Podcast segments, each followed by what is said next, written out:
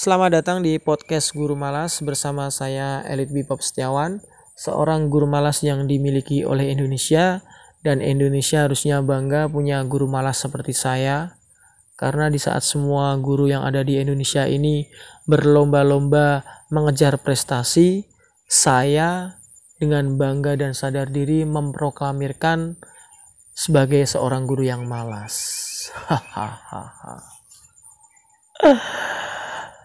Berbicara tentang kemalasan guru, ini adalah salah satu masalah yang ada di Indonesia. Kenapa saya bicara demikian? Karena fakta menunjukkan hampir di semua sekolah, semua instansi sekolah, baik itu SD, SMP, SMA, mungkin perguruan tinggi, itu yang namanya pengajar pasti ada yang malas. Pasti itu. Pasti. Di mana pun tempatnya itu pasti ada. Bahkan saya bisa bilang sifat malas itu eh, tidak membedakan profesi. Jadi hampir semua profesi itu pasti di dalamnya ada oknum-oknum yang malas. Dan menurut saya sifat malas itu sangat manusiawi. Yang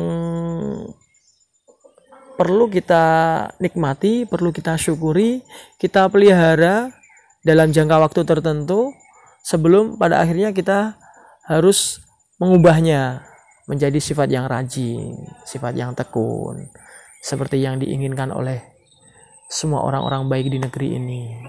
Hmm. Tapi semua itu kan ada waktunya, tidak langsung serta-merta.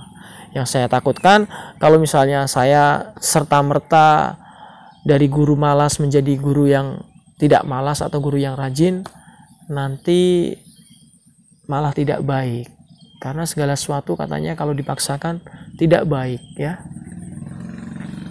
Jadi santai saja saya masih tetap berproses masih tetap belajar belajar lagi agar ke depannya sifat malas yang saya miliki ini lama-lama akan terkikis kemarin saya baru ngobrol-ngobrol sama orang tua siswa di kedai kopi.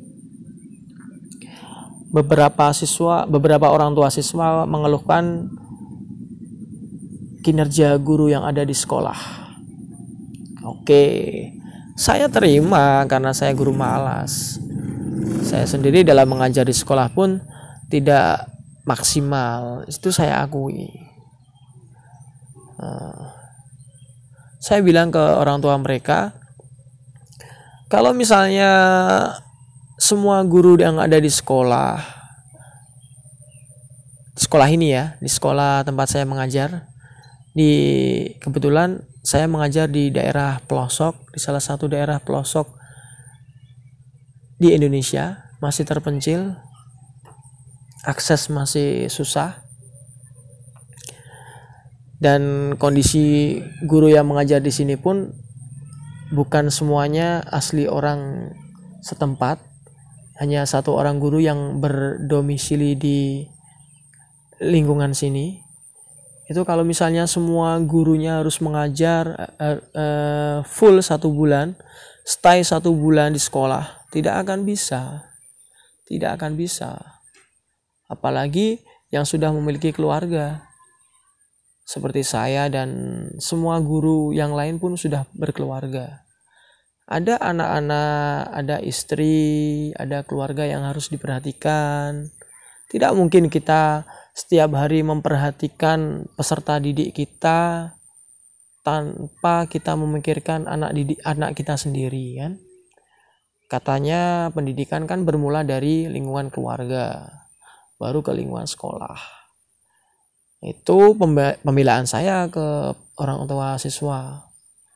Jadi kalau misalnya uh, mau siswa yang baik mau menjadi orang yang baik itu pendidikan di lingkungan keluarga harus baik dulu. Jadi kalau misalnya kita sebagai guru saya sebagai gurunya anak-anak bapak saya memperhatikan anak-anak bapak terus Nah, nanti anak saya tidak ada yang memperhatikan. hmm, gitu kan? Nah, terus mereka ini tanya lagi kenapa nggak minta sama pemerintah untuk uh, dijadikan satu sama istri? Terus saya jawab sistem birokrasi di negeri ini masih rumit ya masih tidak semudah yang Bapak ucapkan seperti itu. Bapak bisa saja bilang, saya tinggal minta sama pemerintah. Tapi pemerintah yang mana? Pemerintah daerah, pemerintah pusat, saya sudah berusaha bukan berarti saya tidak ada usaha untuk e, menjadi satu sama istri saya mengajar di satu tempat paling tidak di satu wilayah yang sama dengan istri tapi sampai sekarang kan belum bisa terkelaksana jadi daripada saya harus menyesali keadaan kan saya harus menikmati keadaan. Bagaimana cara saya menikmatinya?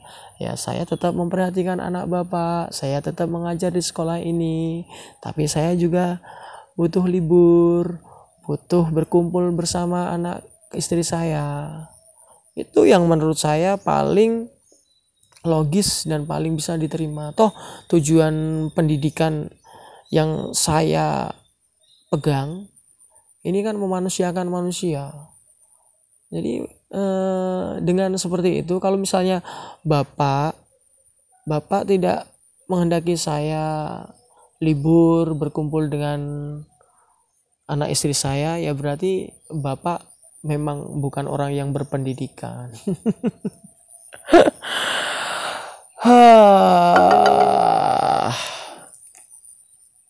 Oke oke oke oke. Terus ada lagi yang bertanya, Pak kenapa anak saya kok belum bisa membaca? Itu kan tugas guru di sekolah, mengajari anak baca, tulis, menghitung. Oke, oke, oke, oke. Memang ya. Memang salah satu tugas guru di sekolah itu adalah mengajar dan mendidik, ya. Tapi bukan berarti eh, semua permasalahan itu diserahkan kepada guru. Jadi Oke, guru di sekolah sudah mengajari, sudah mendidik anak bapak sebisa mungkin, semaksimal mungkin.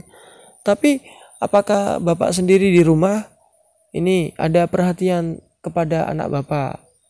Saya tanya ke beberapa siswa yang belum membaca, bisa membaca, belum lancar membacanya. Saya tanya, apakah kalau di rumah belajar? Tidak. Mereka menjawab tidak. Ah, jadi apakah ini semuanya salah guru di sekolah? Padahal guru di sekolah mengajar siswa cuma paling paling lama lima jam lah dalam sehari. Selebihnya kan lebih banyak di di rumah, lebih banyak di masyarakat. Nah, itulah. Jadi permasalahan pendidikan itu bukan hanya di lingkungan sekolah saja. Jadi semuanya terlibat, semuanya harus ikut berpartisipasi kalau mau pendidikan ini maju. Saya bilang seperti itu. Terus apa ya? Uh, oh ya, ada yang bertanya, uh, kemarin jam 10 sudah saya pulangkan anak-anak. Pak, kenapa jam 10 udah pulang? Terus saya jawab, mau ngapain lagi di sekolah? Ujian sudah selesai. Kegiatan nggak ada jadi ngapain mau lama-lama di sekolah? Hah? Jadi daripada anak-anak bapak menanti main sendiri nggak jelas tanpa perhatian, lebih baik saya pulangkan jam 10. Kan sudah uh, sudah baik saya. Apa perlu kalau misalnya bapak keberatan besok anak-anak saya suruh datang lagi ke sekolah, kemudian saya suruh kerja bakti sampai jam 12 itu nanti baru saya pulangkan. Mau? Kan bapak juga gak, gak mau kan kalau anak bapak di sekolah cuma disuruh-suruh untuk bersih-bersih gitu kan gak mau kan? Jadi daripada saya sama guru-guru yang lain eh, menyuruh anak-anak bapak untuk bersih-bersih lingkungan mendidik mereka untuk berlaku bersih, hidup sehat, hidup bersih dimulai dari lingkungan yang terdekat. Kalau lingkungan itu sekolah berarti di lingkungan sekolah. Coba kita tengok, kita lihat lingkungan sekolah kita sudah bersih atau belum. Kalau belum